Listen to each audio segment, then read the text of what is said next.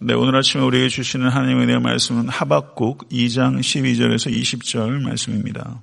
하박국서 2장 12절에서 20절의 말씀 아, 교독하도록 하겠습니다. 제가 먼저 읽겠습니다. 피로 성읍을 건설하며 불의로 성을 건축하는 자에게 화 있을진저 민족들이 불탈 것으로 수고하는 것과 나라들이 헛된 일로 피곤하게 하는 것이 만군의 여호와께로 말미암음이 아니냐 이는 물이 바다를 덮음 같이 여호와의 영광을 인정하는 것이 세상에 가득함이니라. 이웃에게 술을 마시게 하되 자기의 분노를 더하여 그에게 취하게 하고 그 하체를 드러내려 하는 자에게 화 있을진저. 내게 영광이 아니요 수치가 가득한즉 너도 마시고 너의 할례받지 아니한 것을 드러내라. 여호와의 오른손에 잔이 내게로 돌아올 것이라. 더러운 욕이 내 영광을 가리리라 이는 내가 레바논에 강포를 행한 것과 짐승을 죽인 것 곧 사람의 피를 흘리며 땅과 성읍과 그 안에 모든 주민에게 강포를 행한 것이 내게로 돌아오리라. 새긴 우상은 새겨 만든 자에게 무엇이 유익하겠느냐? 부어 만든 우상은 거짓 스승이라. 만든 자가 이 말하지 못하는 우상을 의지하니 무엇이 유익하겠느냐? 나무에게 깨라 하며 말하지 못하는 돌에게 일어나라 하는 자에게 화 있을진저 그것이 교훈을 베풀겠느냐? 보라이는 금과 은으로 입힌 것인즉 그 속에는 생기가 도무지 없느니라. 다 같이 오직 여호와는 성전에 계시니 온 땅은 그 앞에서 잠잠할지니라 하시니라. 아멘. 하나님의 말씀입니다. 네, 오늘 본 말씀 하박국서 2장 12절에서 20절의 말씀은 바벨론에 대한 세 번째, 네 번째, 다섯 번째 화에 대한 선포를 기록하고 있는 부분입니다. 12절을 아, 보시게 되면요.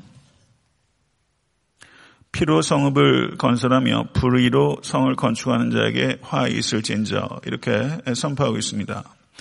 근데 이 표현이 미가서 3장 10절의 표현과 매우 흡사합니다. 아, 미가서 3장 10절을 보게 되면 시온을 피로 예루살렘을 죄악으로 건축하는 데다 이렇게 언급하고 있습니다. 아, 미가서에서 이야기하는 것은 유다를 향한 선포라면 하박국서는 바벨론을 향한 선포라는 차이가 있지 그 표현하는 내용적으로는 매우 유사하다 이렇게 볼 수 있습니다. 우리가 세상 살면서 대를 위해 소를 희생한다 이런 말 사실 많이 듣고 또 많이 하면서 살았습니다. 아, 또 우리가 살면서 부득부 그렇게 해야 될 때가 있는 것도 사실입니다. 대를 위해서 소를 희생한다.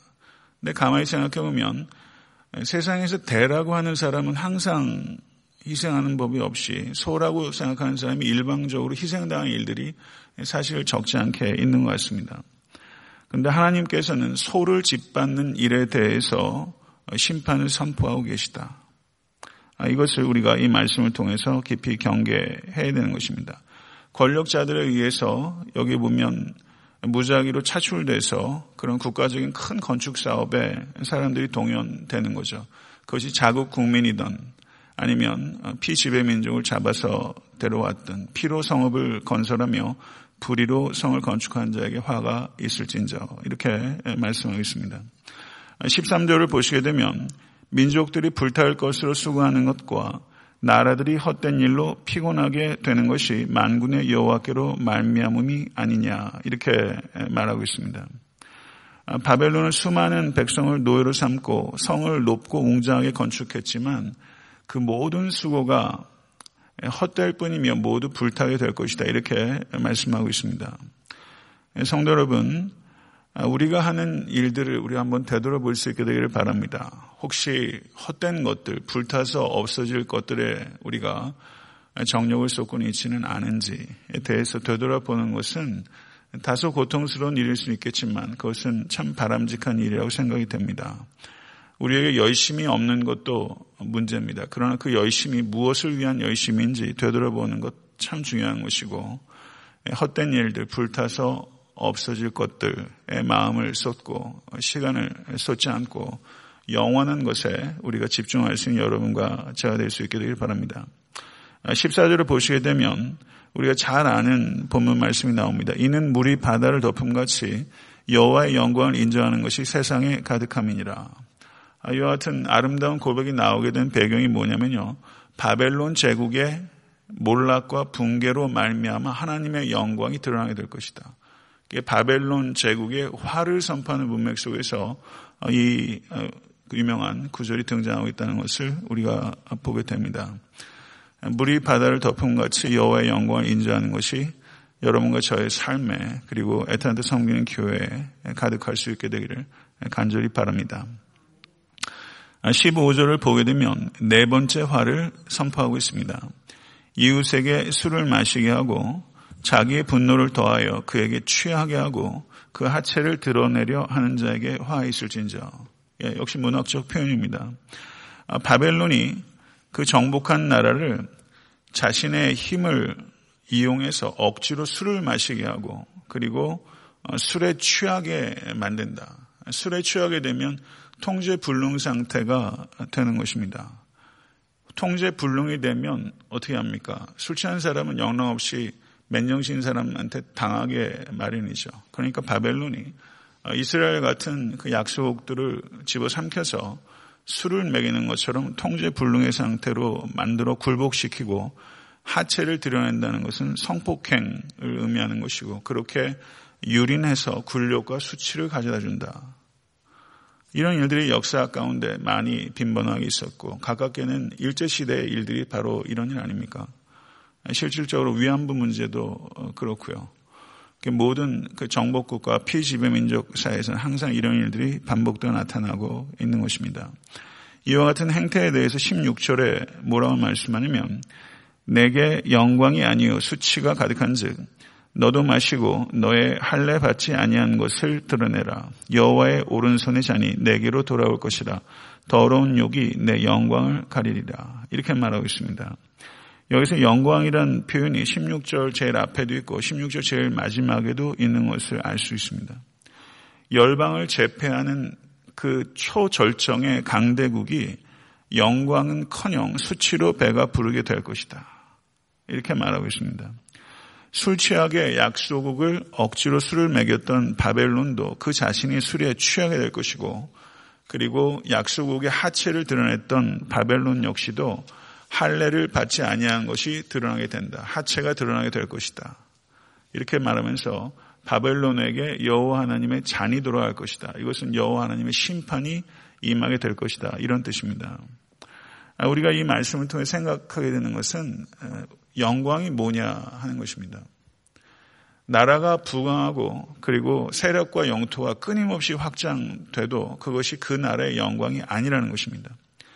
제 힘을 이용해서 다른 사람을 굴복시키고 굴욕을 주는 일들이 하나님께서 결코 기뻐하는 일이 아니고 하나님께서는 권능의 팔로 다른 사람을 강제로 힘으로 굴복시키고 굴욕시키는 일에 대해서 심판할 것이고 그리고 다른 사람에게 수치를 가하는 내가 수치를 당하게 될 것이다. 이렇게 말씀하고 있습니다. 그러니까 이 말씀은 바벨론과 이스라엘 국가에 대한 이야기지만 사실상은 이것이 개인과 개인 사이의 관계 속에서도 적용할 수 있는 일이라고 생각할 수 있죠. 우리가 힘을 참 좋아합니다. 힘을 참 좋아해요. 권력 있는 사람 어떻게 하든지 줄을 대려고 하고 금력 있는 사람 어떻게 해도 줄을 대려고 하고 그리고 그런 사람들 통하면 일이 빨리 되고 안 되는 일도 되고 그렇습니다. 그러니까 힘을 가진 사람 앞에 사람들이 굽신거리게 되고요. 그렇죠. 그러니까 외모를 가꾸게 되고 그리고 외모가 일을 하고 머니턱스란 말도 있지만 돈이 굉장히 파워가 어마어마합니다. 그러다 보면 우리가 힘을 이용하고 힘에 의지하게 되고 또 힘을 사용하게 되고 다른 사람을 굴복시키고 그리고 그 앞에서 굴욕감을 주는 일들을 우리가 은연중에 할 수 있고 교회 내에서도 있을 수 있는 일이라고 생각됩니다. 세상에서 힘이 있는 사람이 교회에서도 힘 있는 경우들이 사실은 다반사인 것이죠. 아, 우리가 예수 안에 있느냐 없느냐 하는 것이 우리에게 유일하게 중요한 일이 될 수 있기를 간절히 바라고 아, 우리가 누군가로부터 수치를 당했다. 여기에 훨씬 예민합니다. 사실 여러분도 그럴 것이고 제 자신도 크게 예외는 아닐 거라고 생각합니다. 그렇지만 이런 말씀을 대할 때 우리가 더 염두에 두어야 될 것은 우리의 삶을 되돌아보면서 나에게 수치를 준 사람보다 우리가 깊이 생각해야 될 것은 제가 의도했던 의도하지 않았던 저 때문에 수치를 당한 사람이 있거든요. 그러니까 오늘 하루 살아가면서 앞으로 일해도 누군가를 내 힘으로 인해서 다른 사람의 수치를 주지 않는 우리 여러분과 제가 될 수 있으면 좋겠습니다. 사실 우리가 중심을 관심을 기울여야 될 것은 바로 그것이고 어쨌든 나에게 알게 모르게 힘이 있고요. 사실 자녀 교육을 할때 보게 되면 아이들한테 제가 가지고 있는 아버지나 힘을 가지고 아이들한테 이렇게 좀 마음에 부담을 주고 이렇게 누르려고 할 때도 사실 왜 없겠어요. 애들 셋 키우면서 말로 해가지고 참 이게 잘 안 될 때가 있어서 이렇게 혼낼 때 많고 그리고 하나 둘 셋 제가 하나 둘 셋을 제가 이렇게 많이 하는지 몰랐어요. 한 번만 더 하면 혼난다 이 소리를 아주 그냥 입에 달고 살아요. 그러니까 일종의 뭐 부득불한 경우도 있고 어, 엄하게 해야 될때 있지만은 알게 여하튼지 간에 힘을 사용해서 누구한테 이렇게 수치를 가하는 일, 제가 좀 비약한지 모르겠지만은 개인의 삶 가운데서 힘을 가져서 다른 사람에게 수치를 주는 것이 아니라 힘을 이용해서 다른 사람을 섬기는 일에 사용할 수 있는 여러분과 제가 될 수 간절히 바랍니다. 다섯 번째 화에 대한 선포는 그 뒤에 있는 일입니다. 새긴 우상은 그 새겨 만든 자에게 무엇이 유익하겠느냐? 부어 만든 우상은 거짓 스승이라. 만든 자가 이 말하지 못한 우상을 의지하니 무엇이 유익하겠느냐? 나무에게 깨라 하며 말하지 못한 돌에게 일어나라 하는 자에게 화 있을진저. 이렇게 말하고 있습니다. 앞에 바벨론을 향한 네 번의 화에 대한 선포는 폭력의 초점, 강포의 초점이 있다면 다섯 번째는 모든 화의 선포의 근원이라고 할 수 있는 우상 숭배의 초점을 어, 맞추고 있는 것입니다. 우상은 자신이 부어 만든 것입니다.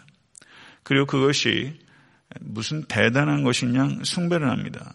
여기서 하는 말씀은 자기가 부어 만든 것이 무엇을 교훈할 수 있겠느냐, 무엇을 가르칠 수 있겠느냐. 우상은 거짓 스승에 불과한 것이다. 나무와 돌일 때 아무 말도 못하던 것이 금과 은을 입힌들 무슨 말을 하겠느냐.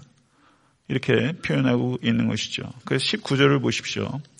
보라 이는 금과 은으로 입힌 것인지 그 속에는 생기가 도무지 없느니라. 금과 은으로 입힌 것인지 그 속에는 생기가 도무지 없느니라. 시편 135편 15절 18절을 보셔도 결국에 우상은 은금이요 사람의 손으로 만든 것이라 입이 있어도 말하지 못하며 눈이 있어도 보지 못하며 귀가 있어도 듣지 못하며 그들의 입에는 아무 호흡도 없나니 그것을 만든 자와 그것을 의지하는 자가 다 그것과 같으리로다. 이렇게 말하고 있습니다. 동일한 요점을 시편 기자가 이야기하고 있는 것이죠. 우상에 도대체 왜 금과 은을 입히는 거예요? 예, 왜 우상에 금과 은을 입히는 것입니까? 예, 그거는, 그거는 욕망을 투사하는 것입니다. 금과 은이 입혀졌다고 말할 때 여기서 입히다라고 하는 히브리어 동사는 타파스란 동사인데 이것은 붙잡다라는 뜻이 있습니다. 그러니까 이것을 이 동사의 의미를 반영해서 번역을 하게 되면 금과 은을 입혔다. 이 뜻은 금과 은에 붙잡혔다. 이런 뜻입니다. 금과 은에 붙잡혔다. 이 세상에 많은 것들이 금과 은에 붙잡혔습니다. 사랑도, 우정도, 명예도, 정의도 굽었습니다. 금과 은에 붙잡혔습니다. 교회도 금과 은에 상당 부분 붙잡혔다고 봐야 되지 않겠습니까? 목사도 금과 은에 붙잡힌 목사 참 많습니다. 두려운 일이 아닐 수 없습니다. 금과 은에 붙잡힌 바벨탑에 갇힌 교회란 책 제목도 있습니다. 이 바벨의 가치가 교회 안에 들어왔고 심지어 교회가 그 안에 갇혔다라고 얘기할 정도 이죠. 일반화 시켜서 모든 교회가 다 그렇다고 하는 것은 참 너무 낙심이 되는 일이죠. 그렇지 않은 교회 분명히 많이 있고요. 그렇지 않은 목회자도 많이 있습니다만 그런 교회 목사도 많습니다. 아, 그 안에는 생기라고는 없다. 금과 은으로 겉은 포장했지만 그 안은 나무와 돌에 불구하고 그 안에는 생기가 없다. 이렇게 말을 하고 있습니다. 반면에 20절의 말씀을 보십시오. 오직 여호와는 그 성전에 계시니 온 땅은 그 앞에서 잠잠할지니라 하시니라. 오직 여호와는 그 성전에 계시니 온 땅은 그 앞에서 잠잠할지니라. 온 땅은 그 앞에서 잠잠할지니라. 이 말씀을 기억하십시오. 온 땅은 그 앞에서 잠잠할지니라. 사랑하는 성도 여러분, 하나님 앞에서 잠잠하신 여러분과 제가 될 수 있게 될 간절히 바랍니다. 여호와는 그 성전에 계시니 온 땅은 그 앞에서 잠잠할지어라. 우상 숭배자들이 우상을 향해서 깨어라 일어나라 하지만 그 안에는 생기가 없습니다. 그러나 여호와 하나님은 성전에 계십니다. 나무와 돌은 아무 말도 못하지만 거룩한 성전에 계신 하나님께서는 아무 말도 못하게 하신 하나님이십니다. 아무 말도 못하는 우상과 그리고 아무 말도 못하게 하시는 하나님이 대조가 되고 있습니다. 온 땅 그 앞에서 잠잠할지어다. 말씀을 맺겠습니다. 바벨론을 향한 다섯 가지 화해 선포는 악은 결코 영원하지 않으며 악인은 반드시 하나님의 심판을 받게 될 것이라는 것을 천명하고 있습니다. 교회와 목회자로부터 참 듣기 어려운 메시지입니다.